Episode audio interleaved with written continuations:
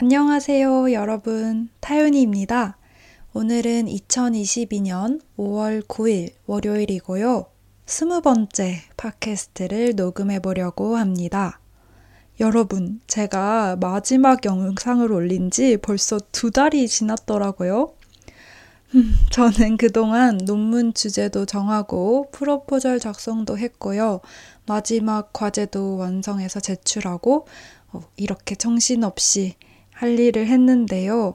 그러고 나니까 시간이 이렇게 많이 흘러 있네요. 음, 그동안 저는 짧은 여행도 몇 차례 했었고요. 여러분은 어떻게 잘 지내고 계셨나요? 계시는 곳의 날씨는 좀 따뜻해졌나요? 요즘 대부분 나라에서 코로나 관련된 규제도 많이 없어졌을 것 같은데 친구들하고 또 가족들하고 좋은 시간 보내고 계시는지 궁금하네요. 오늘은요, 제가 곧 쓰게 될 논문 주제와도 관련돼 있고, 또 영국에 오고 나서 최근 한 1, 2년 동안 제가 계속해서 생각해 보던 주제에 대해서 이야기를 한번 나눠 보려고 해요. 아마도 공감을 할 분들도 꽤 계실 것 같고요. 생소한 분들도 계실 것 같아요. 오늘 한번 제 이야기를 해 드릴 테니까요. 같이 생각해 보고 이야기 나눌 수 있는 그런 시간이 되었으면 좋겠습니다. 어, 몇년 전에 제가 처음 영국에 와서 속하게 된 그룹이 있는데요. 바로 한글학교입니다.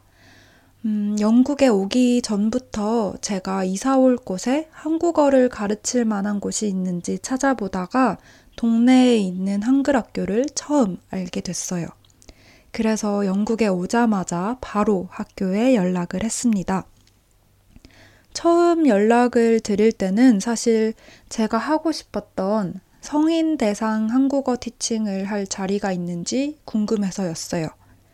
그런데 그때 성인 대상 반에는 자리가 없어서 어린이들 대상으로 하는 반에서 보조교사로 일을 하게 됐습니다. 사실 수업에 처음 가보기 전에는 어, 저는 영국에 어린이들 대상으로 왜 한국어 교실이 있는지 이유를 잘 몰랐어요.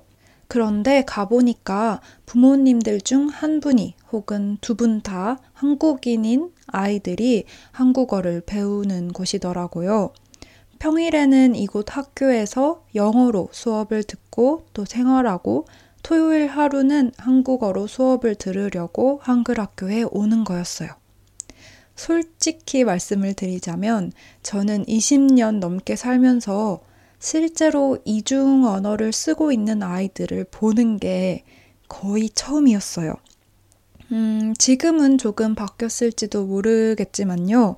적어도 제 경험으로는 어, 한국에서 제 주변에 있는 분들은 대부분 집에서도 밖에서도 한국어를 쓰는 사람들이 거의 전부였어요.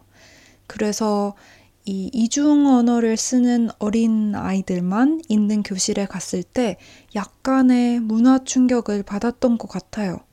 음, 부모님이 한국어를 쓴다고 해서 한국어를 할 줄 안다는 게 당연한 게 아니구나 하는 깨달음을 얻은 것 같아요.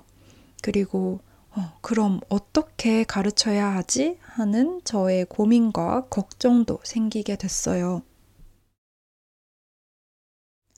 한글 학교를 더 경험하게 되면서 이중 언어를 쓰는 가정, 그리고 이중 언어와 관련된 교육이 간단한 게 아니라는 생각이 들기 시작했어요.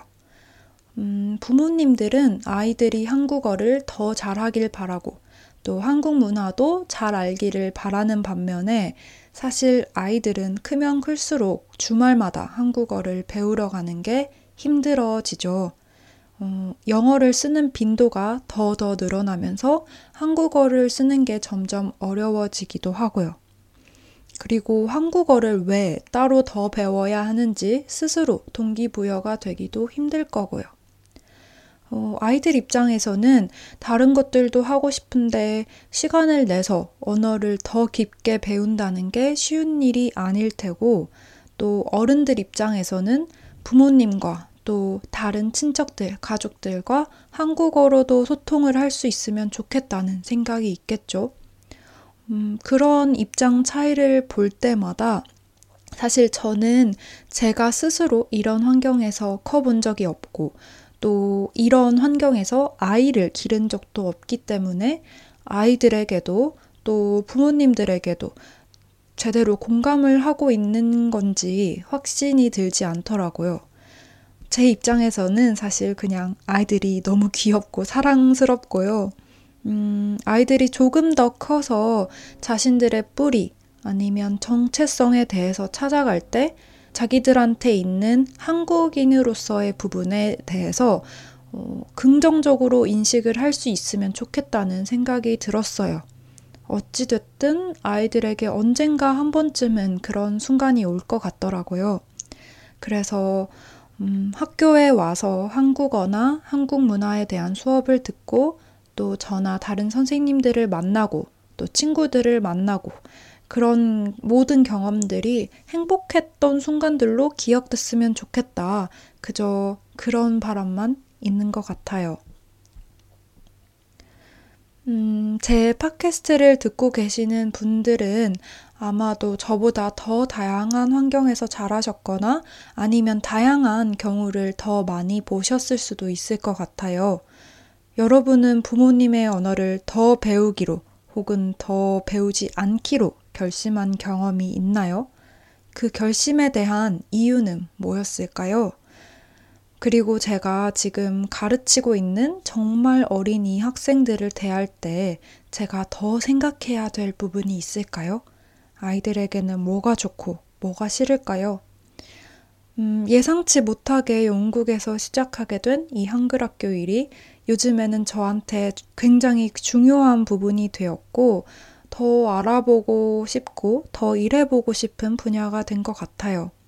이런 교육뿐만 아니라 심리에 대해서도 더 공부해보고 싶기도 하고요.